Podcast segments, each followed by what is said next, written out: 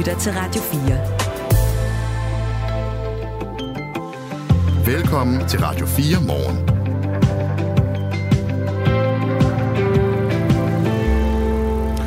Snyd til prøver øh, og shopping i timerne. Digitale midler, som for eksempel AI har udløst massive problemer i gymnasiet. Det lyder, sådan lyder øh, øh kritikken i hvert fald fra en rektor på Svendborg Gymnasium, som prøver at finde en løsning på den her udfordring med, at der både snydes, og når man er til gruppearbejde, så sidder man lige og shopper lidt, eller er på Facebook eller Instagram. Nu eksperimenterer man så i det sydfynske blandt andet med noter i klædehæfter og ingen computer. Hør, hvordan det går lige om et øjeblik. Den her udgave af Radio 4 Morgen, den kører ind til klokken 9. Det gør de alle sammen, faktisk. Øh, men den her, den er bestyret af Michael Robach og Kasper Harbo, og du er så velkommen til at skrive til os på nummer 1424. Godmorgen. Godmorgen. Du lytter til Radio 4. Ja, som jeg lige nævnte, så er der altså gymnasieelever, der øh, afleverer opgaver, som er lavet af sådan chat-GPT, eller bruger tiden, hvor de burde lave gruppearbejde til at shoppe tøj, eller være på de sociale medier. Vi har hørt det før, og problematikken er ikke sådan lige alle steder at få bugt med.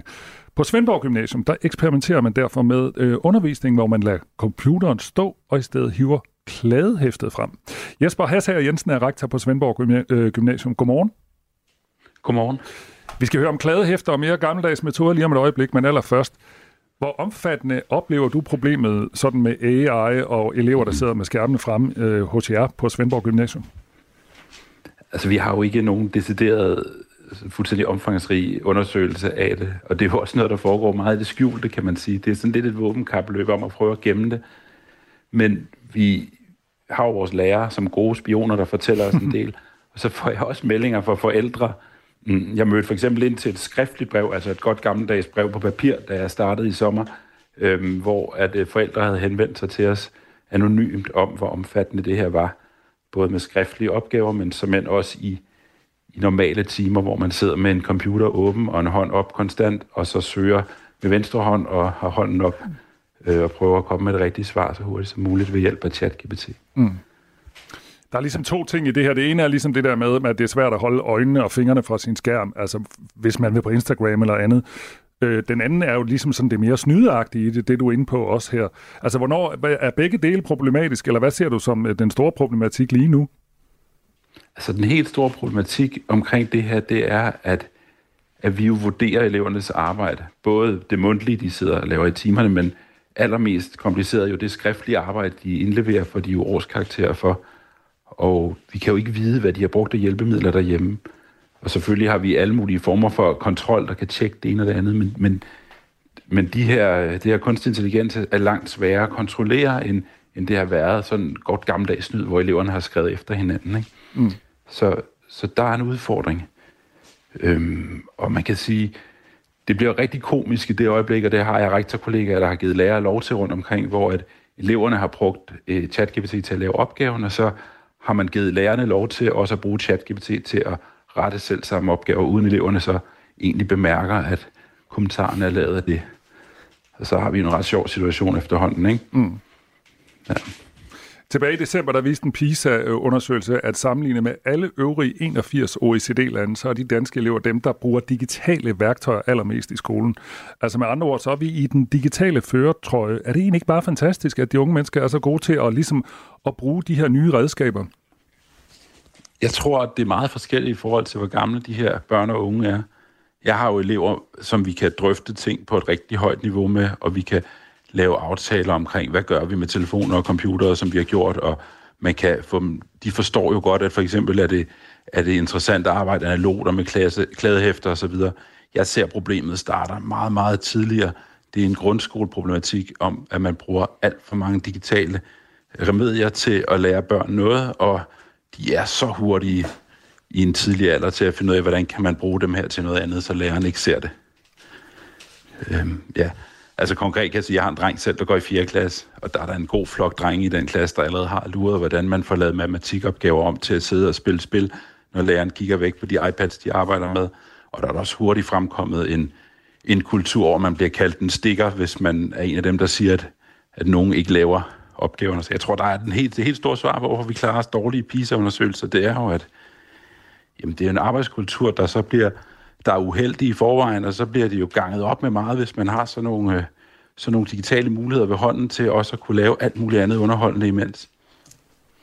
Jeg taler med Jesper Hasser Jensen, øh, Jensen, som er rektor på Svendborg Gymnasium, og vi taler om de øh, udfordringer, kan vi vist godt kalde det, eller måske problemer, hvis vi skal øh, tale mere lige ud af posen, det kan give med alle de her digitale hjælpemidler, man har som ung menneske, når man blandt andet går i gymnasiet.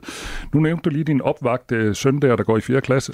Er det, er det, altså, med far for at sige, at du er bare et gammelt fjols, men, men altså, er det ikke bare sådan, det er? Altså, skal vi ikke bare lære dem at bruge det der øh, de forskellige jo. robotter der.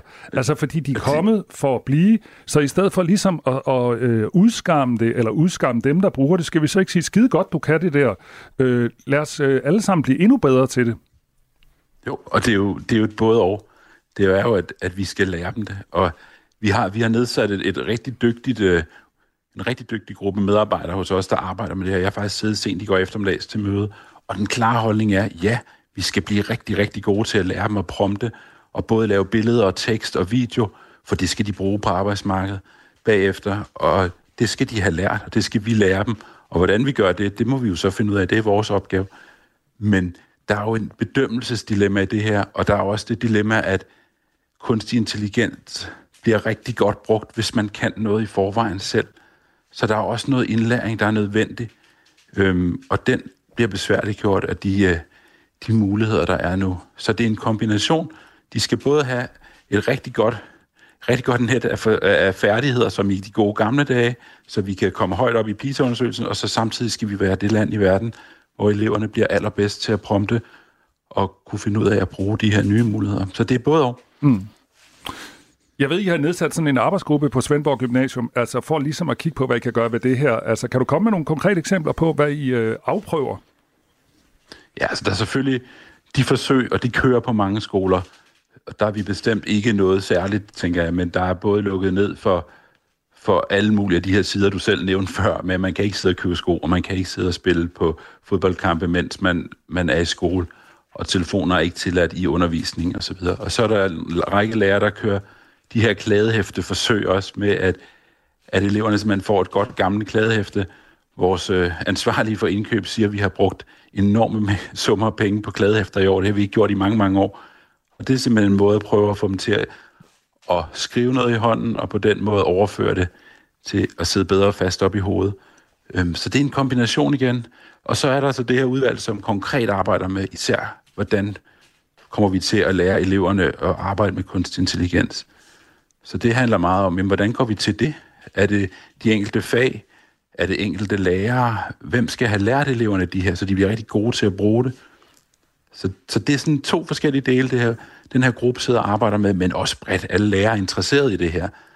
Øhm, så de arbejder også med det individuelt.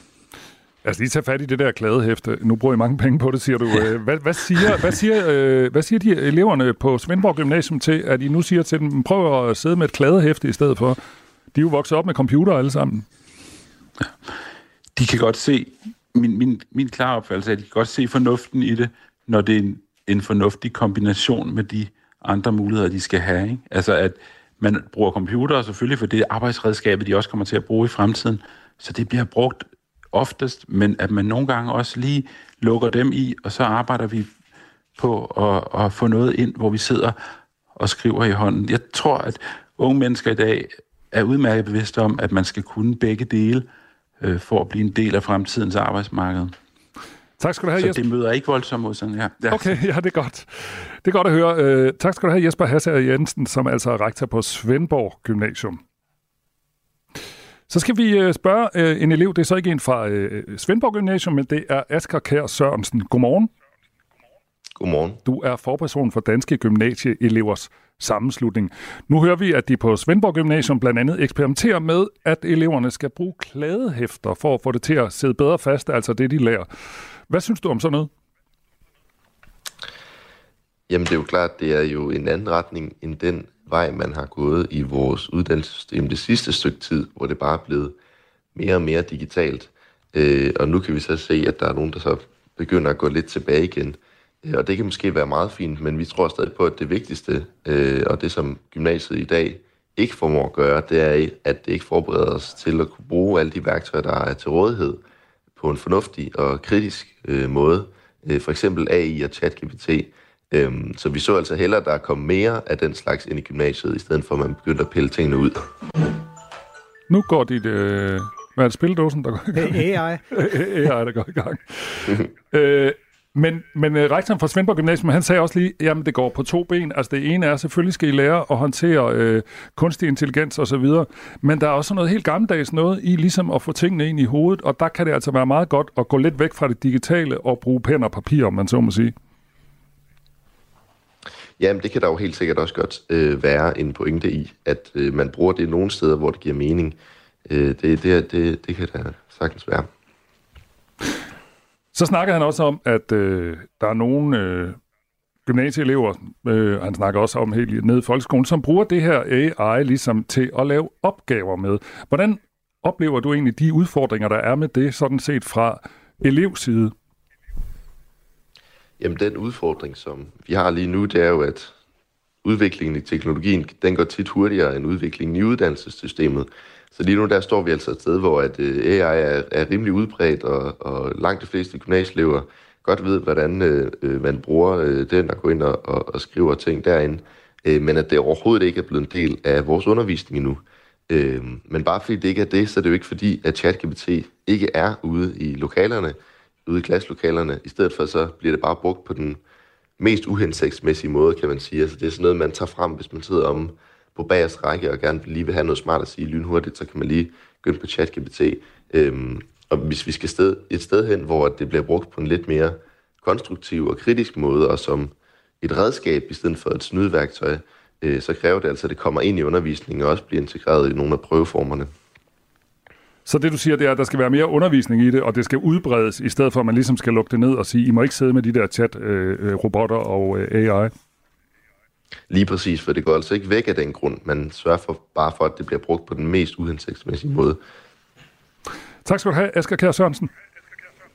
Det var så lidt. Altså forperson for Danske Gymnasieelevers Sammenslutning, og klokken den er 17 minutter over 8. Skilsmisse, livskrise og en familie, der pludselig skal være to. Jeg har jo faktisk levet et liv med en person, jeg overhovedet ikke ved, hvem er. Lyt med, når Marie Slo McFordrup taler med en kendt dansker om det, der sker, når man bliver skilt. Tit og ofte jeg jo lugt på sikkerhedsscenen. Han har kørt rundt med sekretæren, hendes parfume stang sig, og det var nærmest som om, han havde et forhold nummer to til hende. Lyt til Skilsmissen i Radio 4's app, Du får jo ikke bare lige tæmmet en playboy. eller der, hvor du lytter til podcast. Jeg har fået et tip, en historie, vi lige skal have undersøgt, og den er altså ikke undersøgt endnu. Men nogle gange er det meget fedt at blive lukket ind i maskinrummet, ikke? Ja, så holder vi redaktionsmøde. I fredags der gik øh, Coop Danmark ud med en pressemeddelelse, der drejede sig om to typer af de populære cookies i otte styks pakker. Det var cookies, choco buttons and dark chocolate, 150 gram med et meget langt EAN-nummer. Og øh, også Coops cookies, white chocolate and cranberries, samme portionsstørrelse. Mm. De her to øh, pakker, de blev kaldt tilbage, fordi man havde fundet metalsplinter i nogle af dem. Det er en dårlig idé. Ja, en god idé at tilbagekalde dem, kan man sige. Ja, det er en dårlig idé at spise dem. Ja, øhm, det her tip, øh, det er kommet fra en fyr, der øh, har deltaget i en konkurrence i Coops app, hvor man kunne vinde Cookie en chips. pakke cookies, ja. Så det her, det øh, vedrører altså ikke bare dem, der har været ude og købe de her cookies. Han skriver, at han var så heldig at vinde en pakke, som han guffede øh, i løbet af kort tid. Det var Ja. rigtig dejligt. Og så næste dag, så havde han corona. Nå, okay. Nå, okay. Okay. Historien Og- tager en ny drejning. Ja, det synes jeg nok. Altså han anslår, at der er cirka 2 millioner medlemmer af Coop Danmark, der har den her app. Og hvis bare hver 20. har vundet, så er der 50.000 mennesker, der har fået sådan en pakke gratis cookies, som muligvis indeholdt øh, metalsplinter. Vi ved ikke, om det er de samme. Det, skal vi, det er en af de ting, vi skal... Det er et af de opkald, vi skal have lavet til Coop Danmark. En videre skal vi have undersøgt, om man kan få cookies, at- eller om man kan få ikke cookies, corona af at spise metalsplinter. Det er jeg sikker på, at der er nogen, der synes. Ja, det tror jeg faktisk, du har fuldstændig ret i. Jamen det er da et spørgsmål om at ringe til de rigtige mennesker så. Ja, det er redaktionsmøde for åben mikrofon, det her. Øhm, det vender vi tilbage til. Jeg har indstiftet en følgetong. Nå, det er godt. Jeg ringer Cookie- til Cookies. ja, Følge cook- tongen. cookies og corona. Klokken er 19 minutter over 8. Det her er Radio 4 morgen. Husk, at du kan sende os en sms 1424. Der er mange, der venter med spænding på klokken 11 i morgen, for der udløses spændingen om en CO2-afgift for landbruget. Der er nedsat et øh, regeringsudvalg, det hedder Svare-udvalget, opkaldt efter ham, der sidder i spidsen. Og det udgiver efter længere tid forsinkelse sit bud på, hvordan man kan skrue en CO2-afgift for landbruget sammen. En eventuel afgift på landbruget kan gøre, at øh, landmændene får nok. Og hvad der så ligger i det, det må vi lige forsøge at få svar på her. Peter Kær er landmand på Storgården og formand i organisationen Bæredygtigt Landbrug. Godmorgen. Godmorgen. Hvad gør I, hvis det ender med øhm, en tung, en tung afgift? I første omgang, så afventer vi jo den rapport, der kommer i morgen kl. 11 til et pressemøde. Det er jo bare nogle anbefalinger. Det er jo et udvalg, der har siddet og arbejdet på, hvad muligheder der er for at lave en afgift på landbruget. Når det så er sagt, så kommer der jo en politisk slagsmål bagefter, nogle forhandlinger, hvor man vil prøve at lande det her. Og hvis det ender op med, at det vil komme en klimaafgift på landbrugsproduktionen, og altså på de biologiske processer, det er jo så prutter fra køer, så, så mm. er det der. Så, så er nok nok.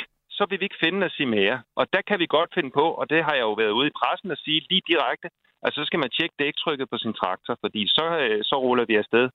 Og øh, hvordan vi gør det, og, og hvad vi gør, det, er, det bliver mellem mig og mine landmænd. Men øh, noget kommer der til at ske, hvis der kommer den her varslede klimaafgift.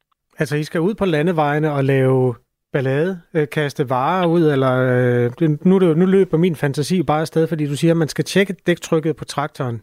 Skal I ud og blokere Storebæltsbroen? Hvad er det, I vil? Ja, men nu må jeg så også sige, at jeg skal, skal være, også være helt ærlig at sige, at jeg har jo ikke opfordret landmændene til at lære deres elever at bakke med en gyldevogn. Vi har ikke tradition i Danmark for at lave demonstrationer, hvor vi brænder dæk af, og hvor vi spærrer trafikken og, og sørger for at lukke hele, øh, hele, hele Danmark og landet af, som de gør i Holland, Frankrig, Belgien, og jeg er stort set over hele Europa har de været i gang. Det har vi jo ikke haft, øh, det har vi jo ikke haft gjort i Danmark. Men jeg vil jo ikke udelukke, at, øh, at nogen kunne finde på at gøre det. Det er bare ikke det, vi har tradition for. Du tror lige nu, ved du godt det? Ja, hvad siger du? Du tror lige nu? Nej, jeg siger, jeg vil, jeg vil jo ikke udelukke, hvad landmændene kan finde på, men vi har jo ikke tradition for at gøre i Danmark og lave den ballade, som der foregår i udlandet. Nej, det, det kan jeg godt. Øh, og du, du siger noget i linjerne, og så siger du noget mellem linjerne. Det er dig, der opfordrer dem til at tjekke deres dæktryk, ikke? Det er korrekt. Vi vil ikke finde os i, at der kommer en klimaafgift på biologiske processer. Det vil være fuldstændig tudetosset. Vi er det eneste land i hele verden, der vil begive sig ud i, i sådan et eksperiment. Mm. Og landbruget udvikler sig i den grønne omstilling i øjeblikket med lyntempo. Det har vi også tradition for at gøre, og det har vi gjort alle årene. Og vi har også lagt en klimavision frem om, hvordan og hvilke værktøjer vi skal bruge for at komme i mål med at reducere CO2-udledningen, sådan som et bredt forlig har. Godt, så I er uenige i forudsætningerne for at eventuelt uh, lægge en, en afgift på det her CO2. Og, og nu, altså, nu fortæller du så, at hvis den kommer, så kører I ud og laver ballade i jeres traktorer. Er det rigtigt, eller er det forkert? Det er fuldstændig rigtigt. Det er helt rigtigt forstået. Det er også okay. det, jeg siger lige ud, at hvis der kommer en klimaafgift på biologiske processer, så kører vi. Øh, du kan skrive til Radio 4 morgen, nummer 1424, hvis du vil nå at give en besked til Peter Kær, som altså er øh, landmand et sted på Sjælland i nærheden af Haslev, og der ligger Storgården nemlig, og så er han formand i organisationen Bæredygtigt Landbrug. Formanden for Landbrug og Fødevare, Søren Søndergaard, maner til ro. Han skriver sådan her. Jeg forstår, at mange landmænd er nervøse for fremtiden på tværs af Europa, og jeg forstår også, at den selvsamme frustration kan give trang til at råbe højt. Men jeg tror ikke, at de danske landmænd har gavn af at demonstrere nu. Vi er i gang med et vigtigt forhandlingsforløb i treparten, og det er det forhandlingsrum, vi fokuserer på. I flere europæiske lande demonstrerer man netop, fordi man ikke har en dialog med regeringen, siger han. Det er altså formanden for Landbrug og Fødevare, der siger det. Øh, hvorfor hører du ikke efter? Jamen, det gør jeg da også. Øh, jeg siger jo sådan set, hvis du lytter efter, siger jeg sådan set det samme. Det, vi får i morgen, er nogle anbefalinger fra svarudvalget. Derefter så kommer der jo et politisk slagsmål. Så længe vi har en god dialog med politikerne, og jeg er jo selv i daglig kontakt med de politikere, der sidder på Christiansborg som ordfører for det her område, og de lytter til mig. Men når den her, øh, kan man sige, proces er overstået, og, man ikke, og hvis man ender op med at ikke, ikke at vil lytte til landbruget, og ikke at vil øh, høre på, hvad vi egentlig har af udfordringer med en afgift, og hvordan vi egentlig mener, vi kan nå klimareduktionen. For det er vi jo fuldstændig enige i, at vi skal reducere til her CO2. Mm. Det har vi også anvist nogle virk, øh, virkemidler til. Hvis de her døre bliver lukket, for at vi får en dialog om det, jamen det er jo der, jeg siger, at det, udløse, det er den udløsende faktor. Så en god dialog, den er kun god, hvis den slutter med, at de får det resultat, som I vil have? Nej, resultatet øh, skal jo være, at vi reducerer CO2. Det er jo det, der må være det er ligesom det, der må være målet, det er, at vi får reduceret CO2 med de 7,4 millioner tons, mm. som der står i, i forlisparternes papir. Det er vi jo også interesseret i. Men vi kan jo ikke, vi kan jo ikke både lave en afgift og så reducere CO2 med en grøn omstilling, for hvis vi først bruger pengene på en afgift, så har vi jo ikke råd til at lave en omstilling. Så det er jo det, det hele handler om. Det er, hvordan redder vi klimaet. Det handler ikke om bare at lave en afgift, fordi så laver vi den jo bare for afgiftens skyld, og det har vi jo set mange gange i Danmark. Det nytter ikke noget.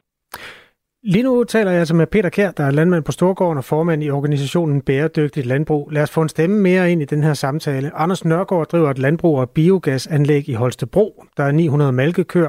Godmorgen, Anders, Storgård. Anders Nørgaard selvfølgelig. Godmorgen. godmorgen. Godmorgen. Du er ikke særlig optimistisk i forhold til de her forhandlinger om CO2-afgift. Øhm, skal du ud og demonstrere, hvis der kommer noget, som du ikke bryder dig om? Nej, men jeg vil jo forlænge, øh, hvad Peter han siger også, Søren Søndergaard. Øh, I morgen, det er, jo en, det er jo en anbefalingsrapport, og så er der jo den her grønne trepart, der foregår øh, mellem øh, en masse parter lige pt. Og øh, der er jo langt forhandlingsforløb øh, øh, øh, endnu, øh, så øh, jeg forholder mig til, hvad der står i regeringsgrundlaget. Der står, at vi ikke må miste konkurrenceevne, der står, at vi ikke må miste arbejdspladser. Øh, så jeg tror på, at fornuften sejrer i et eller andet omfang, og øh, så det er for tidligt at konkludere på nogle demonstrationer endnu. Der er ikke helt enighed om, hvad fornuft er i den her sammenhæng. Nu taler jeg jo med jer to repræsentanter for landbruget. Bent Anne fra Gentofte, anskriver, der er intet lyntempo over landbrugsudviklingen. De udleder cirka samme mængde CO2, som de gjorde for 10 år siden. Det er en fed idé at demonstrere for fortsat at få lov at ødelægge miljøet. Den ene procent af befolkningen bør ikke svinge rundt med de 99, skriver Bent. Øhm, jeg ved ikke, hvem af jer, der har lyst til at svare, Anders Nørgaard eller Peter Kær? Jeg, jeg vil gerne lige hurtigt byde ind. Ja. Det er simpelthen fejlagtigt at sige, at vi ikke har reduceret CO2-udledningen. Hvis du ser på per produceret kilo fødevare, vi laver, så har vi rent faktisk øh, reduceret med over 40 procent. De sidste 10 år har det bare gået lidt i, i stillestand, men det er jo fordi, man ikke har vidst, hvor vigtigt det var, at man skal se at komme i mode på det her. Og derfor bliver der jo lavet den her grønne, øh, man kan sige, den her øh, grønne omstillingsplan fra oktober 21, hvor Folketinget besluttede for mm. landmændene, hvor meget vi skal reducere med. Og siden da, så har vi virkelig smadret ærmerne op og gået i arbejdstøjet. Og det gælder jo altså om at, at komme i gang i en fart, og det gør vi netop både med biogas, det gør vi med den måde, vi dyrker vores øh, barker på, det gælder på den måde, vi fodrer vores dyr på, og alt det der... Øh, Men Peter Kjær, udleder I den samme mængde CO2, som I gjorde for 10 år siden? Vi, vi kommer til at nå målet. Vi kommer til at reducere ja, CO2 med 7,4 millioner tons. Udleder I den samme mængde CO2 som for 10 år siden? Ja, men vi producerer flere fødevarer, så per produceret fødevareenhed, så har vi et lavere aftryk. Og mm. da vi laver mad til 15 millioner mennesker, og ikke kun til vores eget land, og vi rent faktisk også lever af det, er stolte af det, og er blandt de bedste i verden til at producere ren fødevare, så er det jo en god ting, at man kan producere mange fødevarer mm. i et land, hvor vi har så lav udledning i forhold til andre lande. Siger altså Peter Kær, der er formand i organisationen Bæredygtigt Landbrug. Og så har vi også Anders Nørgaard med, som driver landbrug i Holstebro. Anders Nørgaard, nu hører du, at bæredygtigt landbrug siger allerede nu, at de ikke vil acceptere nogen som helst afgifter af nogen art. Er, står du samme sted? Nej, det Peter han siger, det er, at han vil ikke acceptere en afgift på de biologiske processer. Og det Peter han henviser til, det er, at øh, i de, alle de andre industrier, øh, nu skal jeg ikke negligere nogen, men det er forholdsvis nemt at reducere. Det er jo kendte teknologier, det er et spørgsmål om at skifte en energikilde. Vi har blandt andet kør på min bedrift, øh, og der er altså, øh, konen er indrettet sådan, at den udleder metan. Det forskes der meget, meget massivt i, hvordan man kan reducere. Vi har nogle mål eller nogle retninger, vi skal gå. Det arbejder vi meget med hver dag det, vi synes, der vil være meget, meget uretfærdigt, det er at, af, at afgiftsbelægge nogle ting, man ikke rigtig kan gøre noget ved. Det, mm. øh, det vil jo være stærkt konkurrenceforvidende, og det, øh, det kan jeg selvfølgelig ikke acceptere. Så er I i hvert fald enige med hinanden, og øhm, undskyld, jeg lige fik fejlciteret dig der, Peter Kær, men jeg tror alligevel, du gik øh, rent igennem i forhold til Radio 4 Morgens lytter. Peter Kær er formand for Bæredygtig Landbrug, og Anders Nørgaard driver landbrug og biogasanlæg ved Holstebro med 900 malkekør. Tak til jer begge to. Selv tak. Og der. Der er lige kommet en sms. Giv Nå. mig en traktor, så kører jeg sgu med. Politikerne burde bruge krudtet på for eksempel at udvikle foder, som mindsker metanudslippet fra køer. Det er allerede reduceret med 30 procent, og inden 2030 forventer man, at det reducerer med 50 procent. Jeg forstår godt landmændene, så bare marker jeres holdning, skriver Jesper fra Guldborg. Okay, det er i morgen kl. 11, at vi får det første bud på, hvor det her ender. Det regeringsnedsatte svareudvalg giver sin, uh, sit bud på, hvordan man kan skrue en CO2-afgift sammen. Lige nu der er klokken halv ni. Nu er der nyheder på Radio 4. Elever, der er anklaget for trusler og grænseoverskridende adfærd på Adrup skole i nærheden af Odense, bør fjernes fra skolen. Sådan lyder det fra Søren Vindal, politisk leder for de konservative i Odense Byråd. Man er jo chokeret over at høre nogle af de beretninger derudefra og læse noget om det. Så hører det ikke til i, i folkeskolen. Det gør det ikke, øh, og derfor er vi nødt til at få dem væk derudefra. Og så også få lavet et andet tilbud til dem, så vi også kan få de her børn på, på ret kurs øh, fordi de er, jo, de er jo allerede nu i en tidlig alder afspurgt øh, fra, fra sådan almindelige danske normer og værdier, og det skal vi jo have gjort noget ved, så vi også får gode borgere ud af dem. Ifølge ham skal børn- og ungeforvaltningen i Odense finde en løsning på, hvor de pågældende elever så skal gå. Byrådsmedlemmer fra Socialdemokratiet og Venstre er enige i, at elever skal fjernes, skriver TV2. Meldingen kommer efter, at flere medier i går har skrevet om et brev, som flere end 100 forældre fra skolen har sendt til forskellige myndigheder. De skriver, at Adrup skole har været en tryg skole tidligere, men normalen har flyttet sig markant, lyder det i brevet. Ifølge forældrene dækker den uacceptable adfærd blandt andet over trusler med kniv ned til 4. klasse og indtag af alkohol og euforiserende stoffer. Salget af Grundfos aktiviteter i Rusland er blevet endeligt godkendt. Det bekræfter selskabet over for børsen. Vi har nu fået de russiske myndigheders godkendelse til at sælge vores russiske produktionsselskab til den lokale ledelse, skriver kommunikationsmedarbejder i Grundfos Mads Klogart til avisen. Børsen henviser desuden til et dokument på russisk, som er dateret 5. februar i år. Her fremgår det, at den lokale ledelse har fået lov til at købe 100% af Grundfos Istra, som er ejet af Grundfos Holding. Ukraines præsident Volodymyr Zelensky siger, at de ukrainske styrker står over for komplicerede kampe ved dele af frontlinjen, og at forsinket militærhjælp fra Vesten påvirker hans hær. De russiske styrker er igen i offensiven i det østlige og sydlige Ukraine og erobrede byen Avdivka i den østlige del af Donetsk-regionen i weekenden. Situationen er ekstremt svær på flere dele af frontlinjen, hvor russiske styrker har koncentreret reserverne, siger Zelensky. Russiske styrker udnytter forsinkelserne i hjælpen til Ukraine, siger Zelensky, og tilføjer, at hans land står over for mangel på artilleri, har brug for luftforsvarsevner til fronten og langrækkende våben. Trusler og vold i psykiatrien bidrager til personaleflugt. Det viser en undersøgelse blandt speciallæger i psykiatrien lavet af yngre læger og overlægeforeningen. Undersøgelsen viser, at 42 procent har været udsat for trusler eller truende adfærd de seneste 12 måneder. 5 procent er blevet overfaldet på arbejdet. Knap hver fjerde af de speciallæger i voksenpsykiatrien, som nu arbejder i privat regi, oplyser, at vold og trusler har medvirket til, at de har forladt den offentlige psykiatri.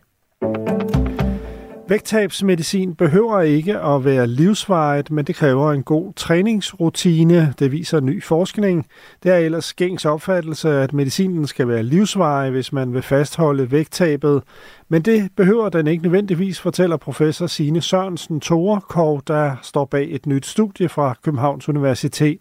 Vores nye studie giver håb for, hvis man både tager vægttabsmedicin og følger et træningsprogram, bibeholder man størstedelen af de gavnlige effekter et år efter behandling, siger hun. Resultaterne viser, at hvis man træner to timer med høj puls om ugen, så holder man vægten nede. Mest iset og lidt regn 5-9 grader og svag til frisk vind fra vest. Det her er Radio 4 morgen. Husk, at du kan sende os en sms på 1424. Godmorgen. Godmorgen, der er en halv time tilbage. 26 minutter, helt præcist. Vi skal blandt andet øh, fortælle dig en historie om Etiopien, hvor de der grønne omstillinger, de sådan bliver indført med et piskeslag fra regeringens side. Regeringen er nemlig bare militærfolk i jakkesæt. Siger Stig Jensen, der er lektor på Center for Afrikastudier, og han har simpelthen indført, øh, eller ikke ham, men øh, den stedlige regering har indført, at man ikke øh, om 10 år skal køre i benzin- og dieselbiler. Faktisk allerede om 6 år vil man øh, forbyde diesel- og benzinbiler at køre i Etiopien. Et land, hvor elbiler nærmest ikke eksisterer. Det er meget spændende. Den historie skal du nok få. Ja, og så skal du også få historien om, at øh, den måde, du har forberedt din ris på indtil nu, den skal laves om. Øh, Fødevarestyrelsen har skærpet, som det hedder, sin vejledning for, hvordan vi skal øh, øh, forberede, skulle jeg til at sige. Hvordan vi skal ris. Tilberede, tilberede, tilberede. Tidligere, der skulle man øh, bare lige skylde den. Nu skal det ligge blød i et par timer. Vi taler med en seniorrådgiver fra Fødevareinstituttet om, hvad det går ud på. Ja, det er sådan de store linjer, og vi har også nogle små historier. Der er 25 minutter at rykke i. Husk, du kan skrive til os på 1424. Jeg hedder Kasper Harbo. Jeg hedder Michael Robach. Det her er Radio 4 morgen. Flere end 100 elever har skrevet under på et brev, hvor de udtrykker bekymring for den hårde kultur, der hersker blandt eleverne på Agedrup skole, der ligger i Odense Kommune på Fyn. I det her brev beskylder forældrene skolens medarbejdere for ikke at gøre nok ved problemerne. Det kunne TV2 og Fyns.dk skrive om i går, efter at øh, de havde set brevet. En af initiativtagerne bag det her bekymringsbrev hedder David Kieler. Han har en søn i 8. klasse, som er blevet truet med en kniv i skoletiden. Det er, hvor de sætter nogle drenge i et omklædningsrum og er ved at skifte tøj til gymnastik, hvor der kommer nogen ind med en kniv og, og, og truende over for dem. Og det her, det, det udspiller sig, det er et år siden, og det udspiller sig på skolen, hvor der er nogen, der så tager op og tager fat i ledelsen. Ledelsen tager selvfølgelig kontakt til politiet, men tager ikke kontakt til os. Det er min kone selv, der må henvende sig til skolen og spørge, hvad der er sket hvor hun får at vide, at øh, det kan de ikke involvere i, fordi det er jo en politisag, hvor vi tager op næste dag for at have et møde. Ja, det er altså den seneste skole, der fylder i nyhedsbilledet. Og selvom det bliver beskrevet som nyheder, så er det jo altså noget, der har stået på i lang tid. I sidste uge kom der en på mange måder lignende historie fra Borup skole, der ligger i Køge Kommune. Her kom det frem, at der var sket grænseoverskridende og krænkende adfærd blandt elever i indskolingen, altså i starten af folkeskoleforløbet. Regitte Spænder Ishøj er næstformand i Landsorganisationen Skole og Forældre. Godmorgen. Godmorgen. Først og fremmest, hvad er din, hvad er din reaktion på de sager, der kommer frem nu? Jamen, jeg synes, det er rigtig ærgerligt, at øh, børnene ikke er trygge ved at gå i skole, og øh, jeg synes, det er ærgerligt, at, øh, at det er kommet så langt. Det, der er ens for de her historier, det er jo altså, at nogle børn har opført sig øh, meget grænseoverskridende over for nogle andre børn, og så er der nogle forældre, der er på barrikaderne og øh, synes, at øh, skolens ledelse har håndteret det elendigt. Hvordan oplever du den situation? Jamen, det er jo svært at sige, når man ikke er en del af, øh, af sagen selv. Øh, vi ved jo ikke, hvad der er foregået, og vi ved ikke, hvordan det er foregået. Øhm, men faktum er, at der er nogle forældre, der er frustrerede og ikke føler sig hørt, og, øh, og, og det er et problem, fordi øh, det kræver et godt samarbejde at lave en god skole, og det kræver samarbejde mellem skole og hjem, at børnene har det godt i skolen. Det ligger jo i navnet Skole og Forældre, at du er, står i spidsen for en organisation, der gør sit bedste for at få et godt samarbejde med skolen. Hører I ofte om situationer, hvor, hvor man simpelthen ikke har den dialog, der skal til på en folkeskole? Altså ja, det gør vi jo. Øhm, så det er jo ikke noget nyt for os. Øh, det, det er jævnligt, at vi hører om forældre, der oplever øh, dårlig kommunikation eller ikke føler sig hørt i samarbejdet med skolen. Jeg kan lige resumere, hvad der står i det her bekymringsbrev, som TV2 og Fyns.dk har set. Forældrene kommer med en lang række konkrete eksempler på, hvad der er foregået blandt eleverne i skoletiden på den her Odense skole, øh, som hedder Agedrup skole. Det gælder blandt andet trusler med kniv, krænkelser af seksuel karakter, indtag af alkohol og stoffer i skoletiden og bare tæsk. I brevet der, øh, der udtrykker forældrene deres bekymring for, at skolens medarbejdere ikke gør nok for at stoppe problemerne, og de manglende konsekvenser skaber en forrådet kultur blandt eleverne. Det er næsten hver fjerde øh, forældre, som har skrevet under på det her bekymringsbrev. Brevet er sendt til skolelederen, undervisningsminister Mathias Tesfaye og til Odense Kommune. David Kieler, som vi hørte i klippet for lidt siden, peger på, at han, selv, han mener ikke, og det er de mange, der mener, at lærerne ikke er i stand til at takle problemerne. Er der mange skoler, hvor forældre med rette går med den bekymring, at øh, lærerne simpelthen ikke er i stand til at håndtere de, de elever, de har? Altså, vi skal jo ikke underkende, at, at det er forældreoplevelse. Vi ved, men forældrene ved jo heller ikke, hvad der foregår i, i klassens timer, så vi kan, ikke, vi kan ikke sige, at det, er, at det er det, der er problemet. Men vi kan jo være nysgerrige på, om der er den rigtige pædagogiske indsats i forhold til de her børn. Fordi når børn reagerer på den her måde, så er det jo fordi, der er et eller andet, de reagerer på. Det er jo ikke, det er jo ikke normalt, at børn har den adfærd, som vi hører om her. Så der, derfor så er vi nødt til at se ind i, hvad er det, der ligger bagved, og hvad er det, vi kan gøre for at hjælpe de her børn ud af den her type adfærd. Jeg mener ikke, at øget straf øh, er vejen frem. Øhm, jeg vil hellere kigge på, hvad er det, der ligger bag, og hvordan kan vi hjælpe børnene videre fra det. Hvem har talt om straf? Jamen det var jo lidt det, han, øh, forældrene her sagde, og det er også lidt det, jeg hører øh, rådmanden fra, øh, fra Odense fortælle, at øh, vi skal have børnene væk mm. fra skolen, øh, og det, det er jeg ikke øh, nødvendigvis enig i. Øhm, det vil være en straf, som, som ikke taler ind i det, som folkeskolen er, øhm, som er et sted, hvor alle børn har mulighed for at gå i skole. Vi skal hellere kigge på, hvordan er det, vi løser de her udfordringer. Hvad er det for nogle pædagogiske indsatser, der skal til? Hvordan skaber vi et læringsmiljø, som gør, at de her børn ikke har behov for at lave de her ting, men at der kan laves nogle andre fællesskaber, der kan laves nogle andre indsatser, som gør, at de kan trives på lige fod med deres kammerater. Hvis man smider en voldsmand ud af skolen, så behøver det ikke være et udtryk for en straf, men også et udtryk for, at man synes, at de børn, han har banket i sidste uge, ikke skal sidde ved siden af ham i skolen. Jamen, det, det er helt sikkert også et, øh, et, et reelt perspektiv, et valid perspektiv, og vi er nok de færreste, der vil synes, det er sjovt at skulle møde en, som man har en rigtig dårlig relation til. Men det vil stadig være en straf for det barn, der bliver smidt ud. Må man slet ikke øh, blive straffet eller mærke konsekvenser, når man har øh, udført sådan nogle grænseoverskridende ting, som de her børn har gjort? Jo, det må man godt. Øhm, men der er lang vej fra, og øh, der bliver lavet indsatser og sanktioner på skolen til, at man bliver smidt ud. Øhm, jeg synes, vi skal øh, huske, at det stadig er børn, vi snakker om.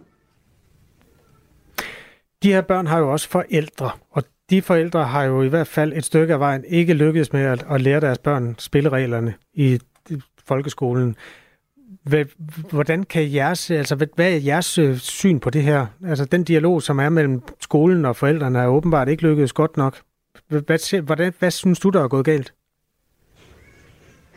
Øhm, jeg kan jo ikke sige, hvad der er gået galt i den enkelte sag, men jeg kan jo have en idé om, at vi ikke har været gode nok til at tage dialogen tidligt nok. Øhm, hvis skolen har set noget bekymrende adfærd på skolen, så er det jo vigtigt, at øh, forældrene får det at vide, og at de får det at vide på en måde, hvor de kan agere på det, og øh, at der er et samarbejde mellem skolen og hjemmet, sådan så at de fælles kan arbejde på at løse det her. Fordi den adfærd, som øh, der ses i skolen, ses ikke nødvendigvis i hjemmet. Så derfor så er vi nødt til at have en, en fælles indsats på det, og vi er nødt til at have en god dialog omkring det. Vi taler med Regitze Spænder Ishøj, som er næstformand i Landsorganisationen Skole og Forældre, og vi taler med udgangspunkt i den her seneste sag fra Adrup øh, på Fyn, hvor 100 forældre har skrevet under på et brev, hvor de udtrykker en bekymring for den hårde kultur på skolen. Øh, Regitze, vi talte tidligere i morges om, nu har der lige været den der sag fra Borup, altså fra Køge Kommune, og nu hører vi om den her. Altså, er problemet med sådan vold og øh, grænseoverskridende adfærd, er det større, end vi tror, når nu sådan dukker to sager op? Eller, eller hvad, hvad er din fornemmelse? Er det her helt isolerede sager, eller har vi et større problem med det her, end vi går og tror? Jeg tror, at der øh, ligger flere ting, end vi lige regner med. Jeg tror også, at de her sager er, øh, er større end, end, end normalt, men, men der er ikke nogen tvivl om, at der er uheldige situationer overalt, og der er problematiske situationer de mange steder.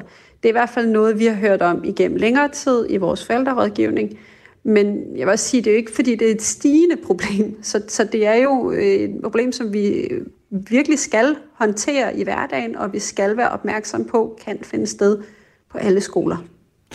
Så øh, reagerer flere af vores lyttere på vores øh, sms på 1424 på det der med, at du siger, at du som udgangspunkt synes, at øh, de børn, der har været krænkende eller voldelige, skal blive på skolen. Altså, jeg kan se her på vores sms, at flere synes, at du er en kølingmor, og øh, det er et godt signal at sende til de unge, at der også er en straf osv. Hvad, hvad, altså, hvorfor egentlig, som øh, min kollega Kasper også sagde til dig, altså hvorfor egentlig ikke skærme de børn, der har været ofre for det her, fra dem, som har været krænkere? Jamen, det skal vi også. Vi skal skabe nogle miljøer, hvor, at, øh, hvor de gerne skulle undgå at blive ofre og krænkere. Øh, det er det, der er den fineste opgave i folkeskolen, det er at skabe miljøer, hvor at børnene er i fællesskaber, der gør, at de ikke får den type adfærd. Når det så er sket, så er vi også nødt til at se på, hvad er det, der har forårsaget det, og hvad er det, der er årsagen til, at børnene reagerer på den måde, de gør. Fordi det gør de ikke bare. Men kunne man altså, ikke gøre, det er ikke noget, man bare lige gør. Men kunne man ikke tage barnet ud af den skole, hvor problemet er, og putte den over i naboskolen, og så der undersøge, eller et andet tilbud, hvis der er det, der skal til, og der undersøge, hvad problemet er? Det ene udelukker vel ikke det andet? Det kan man i samarbejde med, med familien. Hvis familien og skolen vurderer, at det her det er den bedste løsning, så er det det, man gør. Men man kan ikke per definition sige, at nu har du trådt ved siden af, du har gjort det her, du har handlet på den her måde, som vi ikke kan acceptere, så skal du væk. Fordi det løser ikke problemet med den kultur, som kan være opstået. Det løser problemet med, at man får et barn væk. Men det hjælper ikke barnet, der har gjort noget, og det hjælper heller ikke nødvendigvis på den kultur, der er på skolen. Så Nej. man er nødt til at gå dybere ned i det. Men det kunne vel hjælpe på det der, den, den elev, som man i den her sammenhæng vel kunne kalde offeret? Ja, det kunne det måske, men, det, men måske ikke. Altså under alle omstændigheder, så skal der også sættes nogle pædagogiske indsatser ind øh, i forhold til de børn, der har været udsat for ting, fordi det går ikke bare væk. Det er ikke noget, man bare lige kan glemme. Der skal det simpelthen sættes ind i forhold til øh, noget tryghed, og der skal snakkes trivsel, og vi skal snakke gode børnefællesskaber. Øhm, og det kræver en massiv pædagogisk indsats med høj faglighed.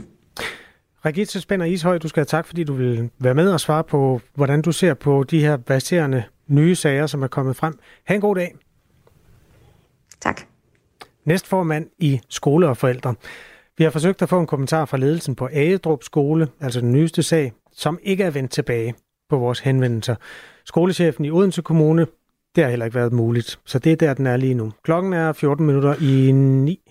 Og skal vi ikke også bare lige sige, at der er flere, der skriver til os, øh, hvad ved vi om de børn fra den her skole, altså om deres etniske herkomst? Og det spurgte du faktisk til tidligere på morgenen, om der også ligesom var en etnisk udfordring, eller en integrationsudfordring. Og der sagde øh, øh, den konservative øh, spidskandidat øh, fra Odense Kommune, at det vidste han simpelthen ikke. Det er ikke blevet undersøgt endnu. Vi ved, at der kom frem omkring et Borup skole. Det skrev BT i fredags af en af drengene. Han, han var så dansk. Så, det, men det, jeg, jeg ved, jamen jeg bliver bare lidt, lidt træt, for de kommer hele tiden, de sms'er der.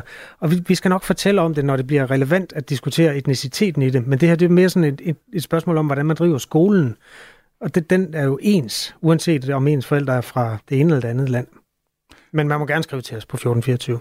Meget gerne. I Radio 4's app kan du altid lytte med, når vi sender live. Fra tidlig morgen til de sene nattetimer. Download Radio 4's app og lyt med, hvor end du er. Ris har et højere indhold af det kraftfremkaldende stof arsen, end man, tid, øh, end man hidtil øh, har troet. Sådan lyder det fra Fødevarestyrelsen, der derfor nu har indskærpet sin vejledning, når man skal tilberede ris. Indtil nu der har anbefalingen været at skylle risene for at minimere indholdet af det her arsen, og nu lyder anbefalingen, at ris skal sættes i blød i et par timer, før de tilberedes.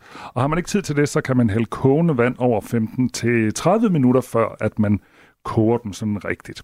Max Hansen er seniorrådgiver ved DTU's Fødevareinstitut. Godmorgen. Godmorgen. Nå, så kan man jo ikke lade være med at tænke på alle de ris, man har spist uden at gøre det her. Hvor bange, øh, hvor bange skal man egentlig være, øh, hvis man ikke har skyllet sin ris sådan grundigt og øh, sat dem i blød i timevis sådan tidligere i ens liv? Man skal, man skal slet ikke være bange. Øh, der er tale om, at, man, at der er en, lidt, en lidt forhøjet risiko øh, for kræft, hvis man øh, får øh, en, en del uorganisk se. Grunden til, at de råd kommer ud, det er, at de er meget lette at følge. Det er sådan en lille ting, man kan gøre for at sænke en risiko, der ikke er voldsomt stor i forvejen. Men hvorfor ikke gøre det, når vi kan, når vi kan sænke en risiko? Og hvad er det præcis, man har fundet ud af? Jamen det, som, øh, det, som der er sket, det er, øh, den europæiske fødevareautoritet, de øh, kigger på alle mulige kemiske stoffer i vores fødevarer. Og de har kigget på uorganisk arsen, og de er kommet frem til, at det ser sådan set ud til, at det er noget farligere, end, øh, end vi har troet øh, indtil nu. Altså så den øh, grænse, som vi kan tåle og indtage, hvis man skal sige det på den måde, øh, den er lavere. Men det som sagt ikke noget, som man skal være voldsomt... Øh, øh man skal ikke gå i panik over det. Og det er ikke sådan, er det nogen... Ja, og det er ikke sådan, man så tænker, om nu går jeg 100% på kartofler og pasta. Nej, øh, det synes jeg ikke. Øh, hvis man godt kan lide ris, og man har en varieret kost, øh, så bliv ved med at spise det. Vi skal jo huske, at der er nogle folkeslag, der spiser ris i, i, i stor stil, og, og de ser ud til at overleve. Men det er et spørgsmål om, om at sænke en lille risiko mm. og gøre den lidt mindre. Vi har talt med Kim Kirkeby. Han er direktør i noget, der hedder Ebro Frost i Danmark, som sælger kogt ris i kæmpe store mængder. Han fortæller så, at de altid har bødt risene op i kogende vand, og derudover så mener han, det er fuldstændig ude af proportioner at tale om arsenindholdet i ris. For eksempel så spiser danskerne mere salt end anbefalet, og det, holder, og det, øh, og det indeholder meget mere arsen end ris. Har han ret i det? Jeg ved ikke lige præcis, øh, hvad arsenindholdet i, øh, i salt er. Men øh, vi spiser ikke så forfærdeligt meget salt. Vi spiser mere salt, men jeg synes egentlig ikke, man kan bruge som argument for, at øh, arsen i ris ikke er farligt, at vi også har nogle andre livsstilsfaktorer, som måske ikke er specielt sunde. Og jeg synes egentlig heller ikke, det er ude af proportioner, når jeg siger, at det er en lille risiko, for det er faktisk det, jeg mener. Øh, men jeg synes, det er en god idé, at befolkningen ved, hvad kan vi gøre for at, for at sænke den risiko. Det er jo nogle lette, lette råd, øh, som der bliver givet. Et af vores øh, mennesker i den anden ende har skrevet til os på 1424 om arsen og arsenik er i familie med hinanden. Arsenik, det var sådan noget rottegift, man brugte i gamle dage. Øh, og arsen, ja. det er et grundstof. Øh, men jeg ved, er det er det, det samme? Uh, ja, det, det er i hvert fald en forbindelse af arsen, der er arsenik. På engelsk, uh, der er uh, betegnelsen for det, vi kalder arsen i Danmark, det er faktisk arsenic. Uh, så det, det minder om det. Okay, men det er ikke rottegift, man sidder og spiser, når man spiser ris? Det håber vi ikke. Nej, men altså det handler jo lidt om, hvor, hvor store doser man får. Altså hvis du tager dig en teskefuld uh, rottegift, så har du nok et problem. Men uh, det, som vi snakker om, der er i ris, det er altså det, det er langt, langt, langt lavere uh, doser, vi får den vej. Yes. Godt. Og internettet oplyser jo, at arsenik, altså rottegiften, den er lavet af sådan en forbindelse af det her arsen, som er grundstof nummer 33 i det periodiske system, og så noget ilt, arsentrioxid. Så det er først der, det ja. bliver rigtig farligt. Ja, øh, det kan man jo altid øh, diskutere. Man skal ikke have alt for meget rottegift, det kan vi hurtigt blive enige om. det var det, jeg tænkte. Men, men, men som alt, hvad der har med giftstoffer at gøre, så er det et spørgsmål om en dosis. Øh, hvis vi får en, en lille mikroskopisk mængde rottegift, så går det jo nok. Og sådan er det også med ris. Tak skal du have, Max Hansen. Det var så lidt. Og Max Hansen er altså seniorrådgiver ved DTU Fødevareinstituttet. Og hvis man nu er kommet ind midt i det her interview, så kan jeg bare lige sige, at anbefalingen er altså nu, at ris skal sættes i blød et par timer, før de tilberedes. Det her er Radio 4 morgen. Husk, at du kan sende os en sms 1424. Om seks år, så er det slut med at køre rundt i din benzin- eller dieselbil, hvis du bor i Etiopien. Det er en del af landets 10-årige udviklingsplan. Meget ambitiøst, altså i et land, hvor mange lever i fattigdom, og vejene er enormt hullede, og hvor der i øvrigt er mangel på ladestationer til elbiler, og hvor strømmen går med jævne mellemrum. Etiopien har meldt det her meget ambitiøse mål op ud, altså om at afskaffe benzin- og dieselbiler inden for seks år. Og det handler om penge, forklarer Stig Jensen, der er lektor på Center for Afrikastudier ved Københavns Universitet. Hvis de går forrest i det her, øh, så er der gode muligheder for investeringer fra, øh, fra de store donorer i Vesten. Øh, og derfor så ser de, at de kan blive hjulpet i gang. Øh, og på den måde, på en eller anden måde, man kunne være benhård og sige, at de kunne ligesom leapfrogge nogle af de der niveauer, som vi har gjort. Altså det her med, at ikke alle behøver en, en bil, der kører på fossile brændstoffer, men faktisk kom direkte til elbilerne. Så det tror jeg er deres primære årsag til at komme op med den her man kan sige, den her vision om, at de vil, de vil omstille øh, inden for den her 10-årige periode fra øh, biler på diesel og, øh, og benzin til elbiler. I EU og dermed også i Danmark bliver det forbudt at sælge benzin- og dieselbiler i 2035. Det er altså om 11 år. Så Etiopiens ambition om at fjerne diesel- og elbiler, uh, undskyld, diesel- og benzinbiler fra vejene i løbet af bare seks år, det er meget ambitiøst. Særligt hvis man sammenligner med andre afrikanske lande, fordi hele Afrika er overordnet set ikke noget særligt ambitiøst kontinent i forhold til klimakampen. Det vi har set i de senere år, og især på grund af krigen i Ukraine, der er faktisk, at vi har set mere en sort omstilling, end vi har set en grøn omstilling, at man har intensiveret udnyttelse af, af olie og gas, især på det afrikanske kontinent her. Så derfor er det her øh, noget, som som ingen andre er i nærheden af i Afrika. Etiopiens transportminister, han siger, at øh, det nu har høj prioritet at få sat ladestandere op i en fart. Lige nu er der stort set ingen, og Etiopien lider, som mange andre afrikanske lande, af hyppige strømafbrydelser. Så der er også en udfordring.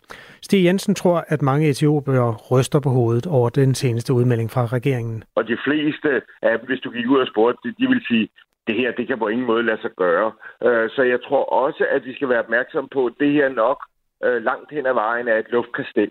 Øh, fordi at øh, de fleste etiopere siger, det her, det kan simpelthen ikke lade sig gøre, og ladestaller ud i de her steder. Vejene, hvad med at få dem lavet i første omgang, og landet er så kæmpestort og sådan noget. Så, så derfor vil masser at sige, det kan ikke lade sig gøre, og man vil også miste enormt mange jobs på dem, der går og reparerer på de almindelige biler, som jo ofte er sådan nogle sådan nogle lagdager, der for eksempel kørt rundt i, i Danmark, ikke, som er blevet importeret der, så brugte udrejserede biler. Det er faktisk dem, der kører rundt dernede, og der er faktisk enormt mange jobs i at gå og kunne reparere det, fordi det ikke kræver noget specielt øh, kundskab eller teknologi.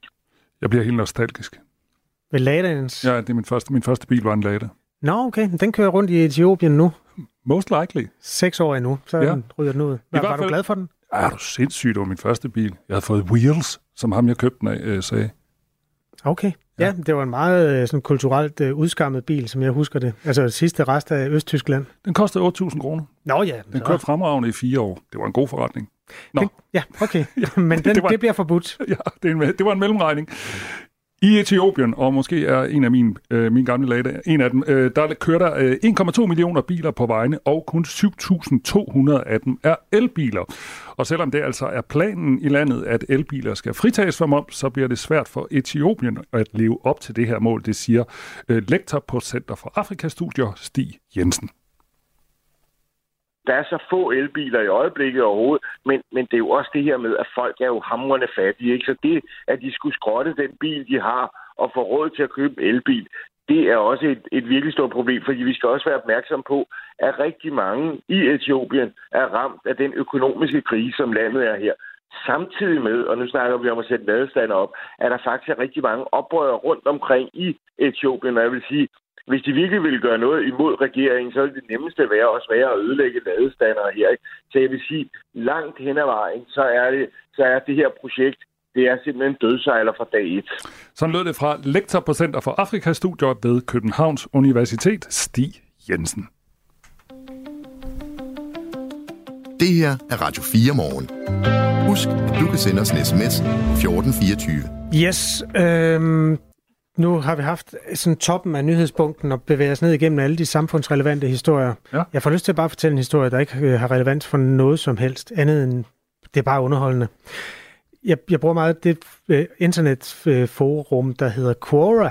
Det, det er sådan et sted, hvor man kan, hvis du har et eller andet konkret spørgsmål, hvordan tilbereder man egentlig en flagermus, eller sådan noget, så er der okay. en masse mennesker, der kan svare på det. Mm. Nu tog du lige en tår vand. Det var en overraskende oplysning. ja, det var så overraskende, så jeg blev helt tørstig. Nå, men der kom simpelthen bare en uh, tråd forleden. Hvor er det mest interessante sted, du har mødt en kendt person? Ah. Og der dukker sådan en masse anekdoter op, og det, jeg glemmer jo helt det der med, at jamen, om, sådan, at når man ser et kendt menneske, det giver altid en sådan en lille smule i nervespidser. Ja, man går hjem og siger, ved du, hvem jeg så i dag? Hvem har, hvem har været det mest kendte menneske, eller det menneske, hvor du var mest starstruck over med? Bill Clinton.